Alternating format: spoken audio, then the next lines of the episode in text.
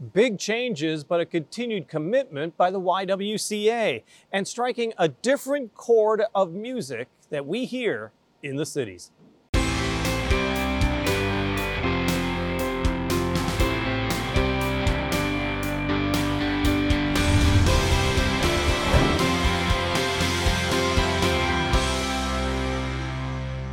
The months ahead will be transformational for the YWCA in the Quad Cities. The organization is undergoing a major construction project at the same time that it's expanding many of its services that help women, children, and families in the cities. Earlier this year, I got a chance to talk with YWCA Chief Executive Officer and President Julie Larson. The YWCA is really changing its footprint throughout the Quad City area. I mean, is this a huge change uh, for the entire organization? Yeah, we're really moving to add more programming and services to fill gaps in services in the community, especially among, you know, the pandemic and COVID. I think it's really reiterated the need for specific services to help people rebuild and, and get back on their feet. Well, let me start with that $1.6 million yeah. grant um, that's been awarded for you to continue your operations in Davenport, expand them, and it is part of that empowerment program.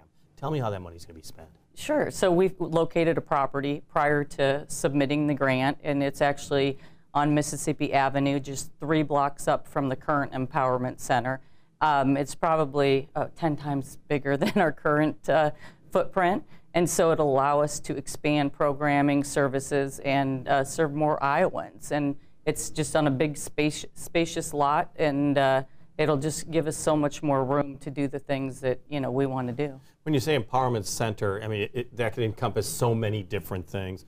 What are you trying to achieve right now, and what do you hope to achieve in the future? Sure. Well, and I think empowerment means something different to everyone. Oh, so true. And, and so we have an array of services, and so really what we try to do when a client comes in is make it low barriers to entry so that you can get served right on the spot um, you know, if you need food, if you need clothing, you know, really looking at the immediate needs and fulfilling those, and then moving on to uh, long-term goals. You know, it could be educational attainment. Um, it could be, you know, they could be at a job currently and they want to get into the Google IT program or something different. You know, we work with Eastern Iowa Community College too, so we would refer to them. Uh, so, you know, it, it just depends on the individual. We, we so often talk about a safety net in some ways because you're talking about programs that you think are already available elsewhere. Right, right. And, and it's really connecting with the resources in the community, and so you refer. You know, we, we don't need to reinvent the wheel and provide services that are already out there. So we just have our own little unique niche of services that we provide, and, uh, and then we refer out for the ad- additional services needed. And once again, you've learned so much since the pandemic yes. um, of, of the needs. And, and, and when you're talking about empowerment or you talk about employment or you're talking about retraining, I mean, the need is there. Oh, without a doubt. And, and it's really changed the delivery of services. So we remained open throughout the pandemic, um, obviously taking extra safety precautions.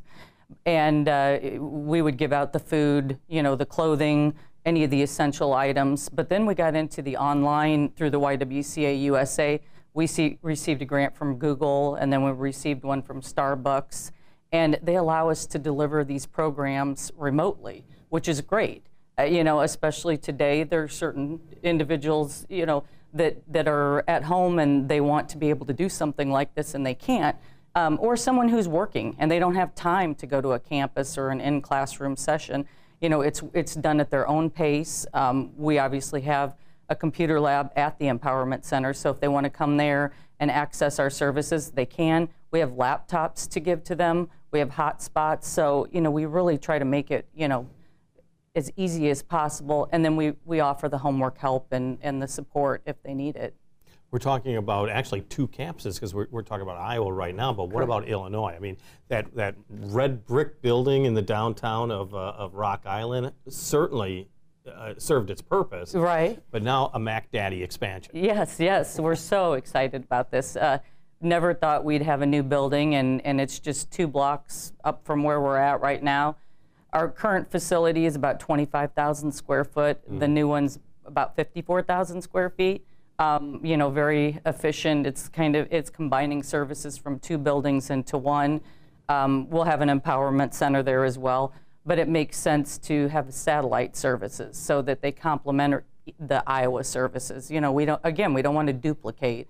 We want to do things that complement each other. So, uh, you know, if you're in Illinois, you can access the Iowa services and vice versa. Well, as you know, that river is a huge divide. I, you know I that. Know, I know. So, yeah, I mean, you need to have a footprint actually right. on both sides of the river. But the Rock Island doubling the size, uh, when you think of the YWCA in the Quad Cities, you think of the Rock Island facility in so many different ways. Right. How will this growth really change uh, what you're doing? Because the, the core mission that you have will remain, but you'll augment it and add other programs? Yeah, you know, uh, really expand upon the programs what that we already have, especially like the child care. It'll almost double our current capacity and um, you know have environmentally friendly rooms. That the building that we're in right now is 68 years old. It was never meant for childcare, so you know it's kind of dark and and uh, you know we we don't have an elevator. You know, there's just a lot of things that we needed to improve it. We don't have restrooms for the children within the classrooms currently, and that's important so that uh, you know a staff person doesn't have to follow them out every other minute and you know, just little amenities like that. We keep the gym. The indoor gym was so important to keep. It's, I mean, when it's raining out, snowing, and the kids need to let off some steam, it's just amazing. so we kept that. Um, the pool pool will be expanded, more of a family environment. Um, we're going to have a slide and a little lazy river and uh, you know some other fun stuff for the kids. You mentioned the child care, and I would yes. think that I mean we're seeing it time and again how critically important that is for the future of men and women at work, right. uh, for, for families to succeed. Um, how, will, how will the child care expansion occur? Uh, because it is such a critical need right now. Yes, yes. Well, so we offer the Preschool for All program, and then um, we also have the Prevention Initiative, which is for infants and toddlers. So, you know, by expanding our footprint, we'll be able to double the, the number of children that we were able to serve. And you know these ser- these services, the the programs, they have a family component to them. So it really involves the entire family. You know, not just the child enrolled in the center, which is important that uh, you know you meet the needs of the entire family. Let's talk about the construction, though. Yes. Uh, we were talking earlier on the fact that uh, you know you make a budget. Yes. and, and, anybody who's redone their house, you know, you have the construction budget. Right. Things change. Things have dramatically changed when it comes to the construction costs for the Rock Island facility? They have. Um, you know, we met our campaign goal last October. We were quickly. Yeah, we were so excited. Yeah. We did the groundbreaking ceremony, and then boom, some of the bids came in. You know, well, you know, out of line as to what we budgeted for, and it's one of those things that nobody could have predicted. I, I you know, we've we've seen the fluctuating prices, and uh, we looked at changing materials. Uh, a couple of them we did change structures from one to another. It, and mainly that was for lead time issues because mm if you don't have the roof on, you can't get the rest of the construction underway. So that was an issue in a couple areas where we made changes. But you know, you just have to roll with the punches. Uh, you know, it's really frustrating, but uh, I think where there's a will, there's a way, and uh, we're working hard to raise those additional funds. Is there a new effort then as far as uh, raising the additional funds? Because, like you said, the capital campaign, which is always risky for any organization that's doing it, because there's is this going to work? Right. You can't go to the well more than once. Right. Um, so, so what is the plan for trying to raise more money, and, and how much money are you looking at? Uh, we're probably looking at about two and a half million that we need to raise additional. Uh, we do have a, a campaign that's going to be coming underway that we've been doing some PR materials with, and uh, you know, really hoping to reiterate the need for the services that we provide. You know the cities don't per se provide a lot of these services, and, and, we're really helping individuals to, you know, get back,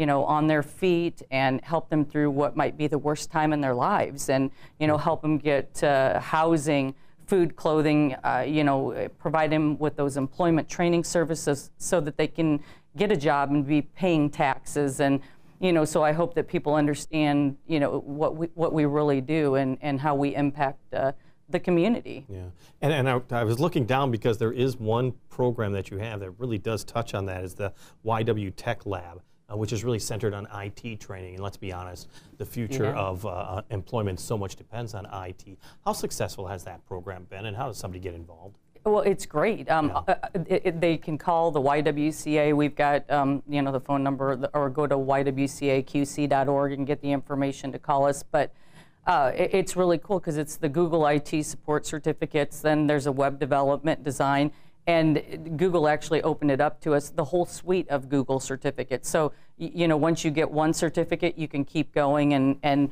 there's also a board where you can put your resume on, and there's 50 plus employers. You know, we're talking Home Depot, Walmart, Google itself that are looking for employees. And uh, you know what we found is the starting salary is about 55,000 plus per year. So you can go from zero experience, you know, to um, a certificate, and we've had people do it in less than a month. And uh, you know that's just that's great because people they don't want to there's you know everybody has a different timeline for completion and some want to get it done and over with and yeah. otherwise if you want to take six months to do it because you have a family at home that's that's perfect as well tell me about the future for the ywca i mean you, you have a core mission that you stick to but these expansions on both sides of the river does it change the mission for the YWCA? No, I think it really helps us fulfill our mission. I, I think that it really adds those services, and um, I, we always look for gaps in services. You know, we don't want to again reinvent the wheel. So we, you know, the the YWCA um, Teen Parent and Child Education Center. It's located in Rock Island High School. It came about in 1991. There's really nothing else like it, you know, and there wasn't at that time. Uh, you know, our empowerment centers are kind of on that same pattern, uh, the place to be for homeless and at-risk youth in the community. I mean, it's, you know, we look for those gaps and, um, you know, but it, it bigger isn't always better. So we just want to make sure that, you know, we are serving the people very well the, with the programs that we have. Our thanks to Julie Larson, the Chief Executive and President of the YWCA of the Quad Cities. Well, welcome to December and Christmas, of course, fast approaching. It is on Laura Adams' calendar, but so is a whole lot of other things if you want to go out and about. This is Out and About December 2nd through 8th. The Freight House Farmers Market presents Christkindl Market December 2nd through 4th, and it's Christmas in the Village the 2nd and 3rd. Bishop Hill celebrates Yule Marknad the 3rd and 4th, while Christmas in LeClaire runs the 2nd through the 4th. And DeWitt's Hometown Christmas is celebrated on the 3rd at 5. An Infantryman from Hero Street, the fourth film in the Hero Street series, will be screened at the Moline Library at noon. It's Reindeer Day for the kids on the 3rd from noon to 5 at the Family Museum. St. Anthony's Catholic Church's annual Christmas concert performs the 4th at 3. A Quad City Saxophone Christmas takes place at North Park Mall the 3rd at 1. Christmas at Augustana takes the stage the 3rd and 4th at 2, plus Sancta Lucia will take place the 5th at 7. First Lutheran Church in Geneseo hosts the Riverbend Bronze Christmas Concert the 3rd at 2. Circa 21 presents two musicals, Irving Berlin's White Christmas and Santa Claus the Musical, while the Spotlight Theater presents comedy sports and A Christmas Story the Musical through the 11th. At the Black Box Theater, GIT Improv provide the laughs the 3rd at 7.30, and All Is Calm, the Christmas Truce of 1914 opens on December 8th and runs through the 17th. Plus, Choral Dynamics presents A Spirit for Christmas at the Orpheum Theater in Galesburg, the 2nd through the 4th. For more information, visit WQPT.org. Thank you, Laura. 2022 is coming to an end, but it also was a year that we saw a lot of changes. Now, earlier this year, we looked at the changes that are going on at the River Music Experience, now called Common Chord, the Music Museum, as well as venue space in downtown Davenport. In September, we talked to the executive director, Tyson Danner, about the changes, why they were made, and what it means for the future. So, why would you make the change from RME to Common Chord?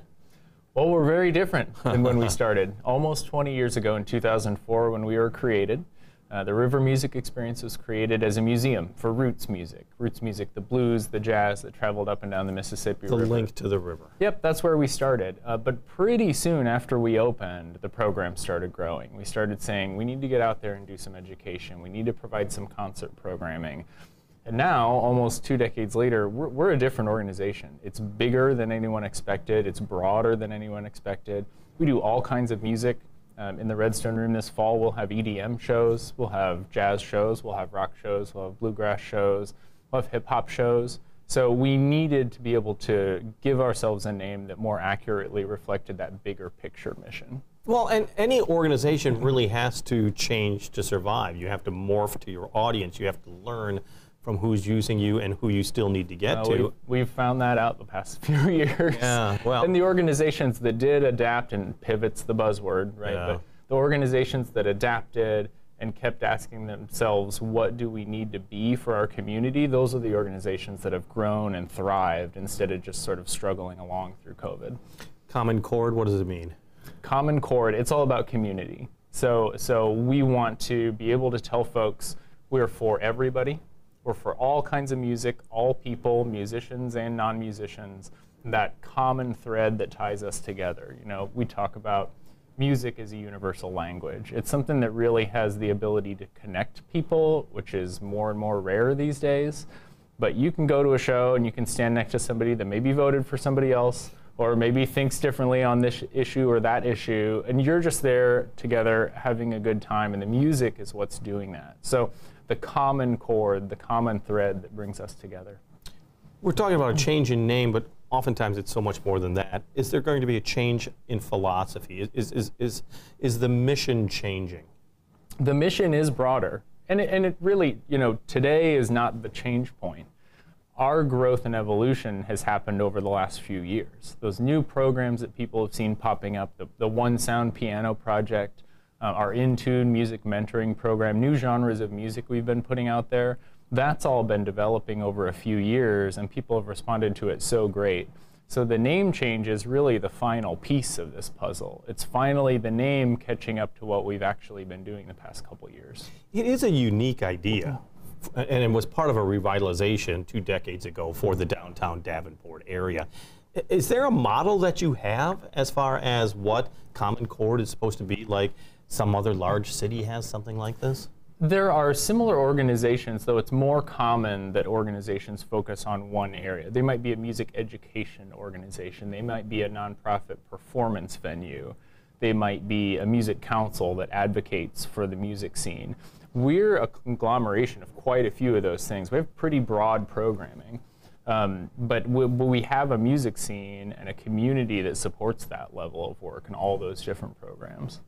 Well, everyone remembers it as an old department store, the old Yeah, Von Peterson's, Von uh, department store, and then the, the Redstone building. Um, and, and it has been a solid place for you to operate. But that's not it anymore. I mean, you guys really are reaching out into the community more than ever. I mean, is that an, an incredibly important part of your mission? Absolutely. You know, the the phrase church folks know this, right? The church is not the people. Uh, the church is not, the building. building. The church is not the steeple. The church is the people. And that's true of nonprofits. We may happen to that building is a great asset we have, and we're really proud to keep helping build the downtown Davenport, which is is not what it was 20 years ago. Um, and and uh, Common Chord and, and RME played a big role in that. But the, the building is our home base. The real work we do is not keep a building going. The real work we do is make music experiences happen. That happens a lot in our building because we've got a venue to program that's a beautiful venue. Happens a lot in all sorts of other places. You know, our education programs happen in schools. Our Intune music mentoring program happens in community centers all across the Quad Cities. Those pianos are everywhere from Davenport to to uh, the Niabi Zoo to LeClaire. We're all over the place. So where do you go from here? I mean, you, you learned an awful lot from uh, the pandemic, uh, COVID. Um, it, it- it limited your ability to, let's say, go into schools or, or, or, or to bring people into the Redstone uh, building in order for to have lessons. I mean, it was limited; it wasn't stopped. I mean, what did you get from the pandemic that you're able to, you know, this is what we're, this is how our mission's changing. It was a good reminder for us that you know programs might change from time to time. The way we do things might change, but the core of it's still the same. The core of it is bringing people together and connecting people through music. In the pandemic, there was a long period of time the only way we did that was with videos and Zoom calls. Um, and now we're able to go back out and do that with concerts and educational programs. But so as programs develop over the years, that might change. That core mission, though, of bringing people together through music, that's what we're all about. I want to ask you about something. Talk about the Echo. Now in its uh, second year, it focuses on the digital music scene. I mean, that's another issue that I mean, when you talk about the RME, as you said, it was the roots. It was it was music maybe hundred years ago that was so uh, uh, rooted in with the Mississippi River, and now we're talking about digital music and, and a whole vast new genre as well as reality for music. Right. And the Echo does cover all sorts of music too, traditional styles included. Um, but when we look at our whole music scene, we see the evolution of all those different genres. And, people do tend to have their genres they like. You know, you might be a you might be a Springsteen fan, I might be a Beatles fan, that might may be where we live. But as you get out there in your community and connect to more people, you see the variety and diversity of things that are happening in the Quad Cities. We often don't realize it because we're creatures of habit. Right. We tend to go to the same places, listen to the same music. We have an awesome, thriving hip hop and rap scene here. Um, and a lot of those artists are doing work in their small studios, in the so. garage, you know, the garage band thing, in the basement, um, that don't have access to larger venues like the Redstone Room. Uh, so one thing we have uh, we've been doing over the past year, coming up this year too, we're building partnerships with a lot of those studios, especially in those genres that don't get the same kind of access as some of the, the more traditional genres do, um, and making sure we have performance spaces for those. But also, when we look around at the music scene, we see great venues like the Raccoon Motel that's just completed their first year of operation. We see Gypsy Highway in Davenport. We see Rozz-Tox in Rock Island. All these great spaces that make up a music scene. Part of our work at Common Chord is saying, okay, what are we doing today to help make sure they're thriving? What do we do today to make sure Rozz-Tox is there in five years and continuing to produce awesome music events? So it goes beyond our building in that way, too not just beyond our building, but beyond even our own programming. So, once again, with the pandemic, I mean, it, it just seemed like there was, in the music industry or in uh, a theater or anywhere else, everyone was holding back. They couldn't get out there and perform. And then all of a sudden, audiences arrive again. And, and, and the ability to share time with people in a, in a small area comes back again. And there was this big rush of creativity that flowed out. Have you noticed that? I mean, I mean is, and, and is, is that momentum continuing? We really did notice it. I mean, we've been we've been busy the, in the past. We started shows again indoors last September, so it's been about a year, and we still see that there is the, the pent up demand that that a lot of folks were expecting. We really did see it. But the interesting thing about that is it broke habits. So folks that tended to just go to maybe they only ever went to the Redstone Room and they just went and they stopped by Redstone Room every weekend and saw what they expected from us a blues show, a rock show. Um, then they couldn't do that for a couple years. And then all of a sudden, they have to proactively look online, see what events are going on. Oh, that looks interesting. I've never been to that venue before. So not only did you see folks bounce back to the places they were familiar with, all of a sudden there's a spreading out. And you have new relationships building between music venues and producers and artists. So it's really been interesting to see, and we're, and we're seeing ripple effects of that too, just on the practical side. We have a lot of touring bands that come through the Redstone Room. Right. Those, a lot of times, we're booking them six months in advance, a year in advance. Well, there's some things coming up in the next two months that are still being worked on. Yeah. Because everything, that whole schedule of touring and, and tour legs, it, it all got thrown off. Um, but it's been really for the best ultimately um, for the for the scene, for the industry as a whole, because it just opened the door to so many new thinking. The other thing is that I mean we talk about the performances and we talk about the museum as well that, that uh, celebrates uh, Bix Beiderbecke. Of course, is down in the basement. Um, uh, talk to me about the youth because uh, you've you've you've had uh, uh, rock camps. You've, you've you've really tried to reach out to kids to get them to love music, and that seems to be one of the many successes that we've seen over the last uh, 18 years. Absolutely, and that that's the one of those big gaps that we're filling, right? Creating education programs is hard work. It's expensive. It takes staff time, and it takes a real dedication to building those relationships with schools because school it's not like school administrators are sitting around twiddling their thumbs, what do we do now? They're busy and their days are packed. Um, but we try to make sure we're giving kids a lot of opportunity to broaden their horizons a little bit. You know, they're hearing a certain kind of music at home uh, based on what their parents listen to, Right. probably. And they're hearing a certain kind of music in school music class, which unfortunately is happening less and less these days, right? They may get 20 mu- minutes of music once a week. So we try to get in there and give them some broader thinking. Our, our school program, River Currents, is, is based on some of the original museum curriculum.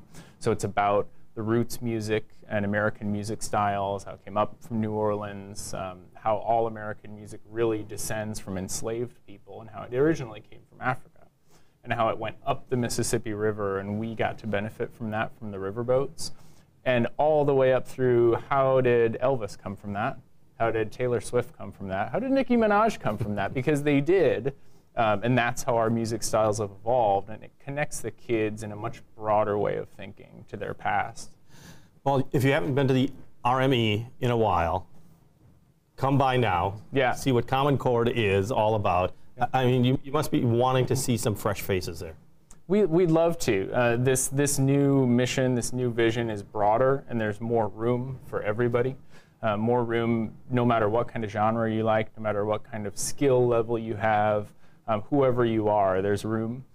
Our thanks to Tyson Danner of Common Chord, formerly the River Music Experience. We talked to him back in September. There's a number of concerts that are scheduled at Common Chord's Redstone Room throughout the month of December. And just after Christmas, the 2022 Ellis Kell Winter Blues Camp will be open for kids from the ages of 8 to 18. It's going to start on December 27th. You can check out the details and take part in it. It's all at commonchordqc.org on the air, on the radio, on the web, on your mobile device, and streaming on your computer. Thanks for taking time to join us to talk about the issues on the cities.